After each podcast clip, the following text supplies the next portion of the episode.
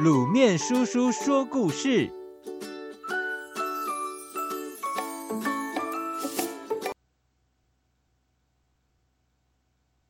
志得借据。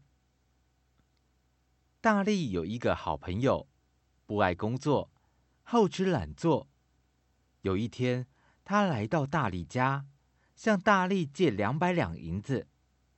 大力知道他的为人，不想借给他。但朋友苦苦哀求说：“哦，我不会再像以前那样了。这次我要借钱做点小买卖，不再让别人瞧不起我了。”说着说着，他掉下两滴眼泪。大力心生怜悯，就借给他两百两银子。可是匆忙之间忘了立下借据，没想到朋友居然恶习不改。拿着钱又去吃喝玩乐，一点还钱的意思都没有。他还告诉大力，希望能再借点钱。大力听了，真是又气又着急。他心想：不能再让这种朋友糟蹋自己的血汗钱了。可是没有借据，朋友如果想抵赖，那就糟了。大力有个热心的邻居，他知道这件事情后说：“别担心，你照我的方式去做。”几天以后，大力写了一封信给朋友，上面说：“我最近急需用钱，你什么时候才能把跟我借的三百两银子还给我啊？”朋友一看，立刻回信：“你记错了吧？我明明只向你借二百两银子。”就这样，大力以这封信作为证据，到衙门去申诉朋友欠钱不还。不久以后，大力便得到属于自己的二百两银子。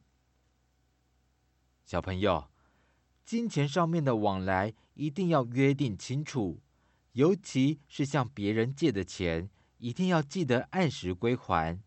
这样，当你下次又遇到金钱上的困难时，朋友才会愿意帮助你哦。巧抓偷瓜贼。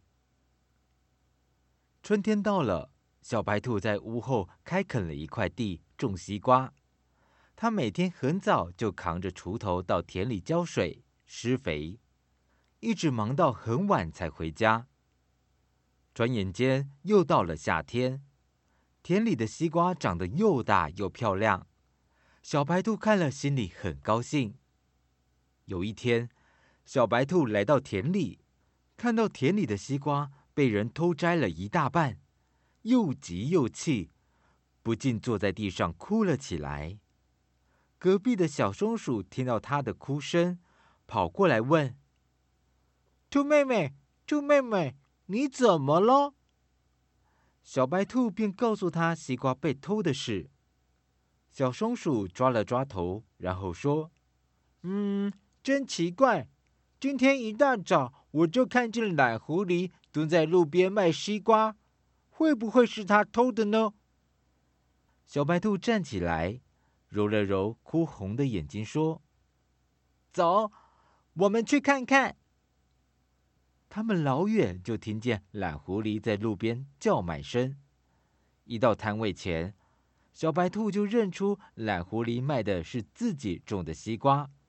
他生气的对懒狐狸说：“哼，这是我种的西瓜，你这个小偷！”可是懒狐狸狡黠的笑一笑：“哼哼，你有什么证据啊？”这下小白兔为难了。西瓜虽然是自己种的，可是他却没有证据可以证明懒狐狸偷了他的西瓜。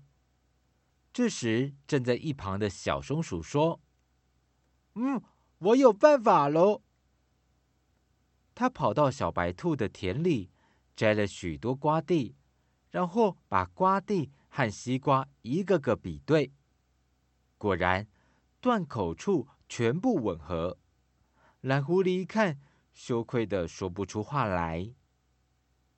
小朋友，只要平时养成认真观察的好习惯，遇到困难时，我们就可以像小松鼠一样，紧抓住问题的关键，用智慧让坏人露出马脚。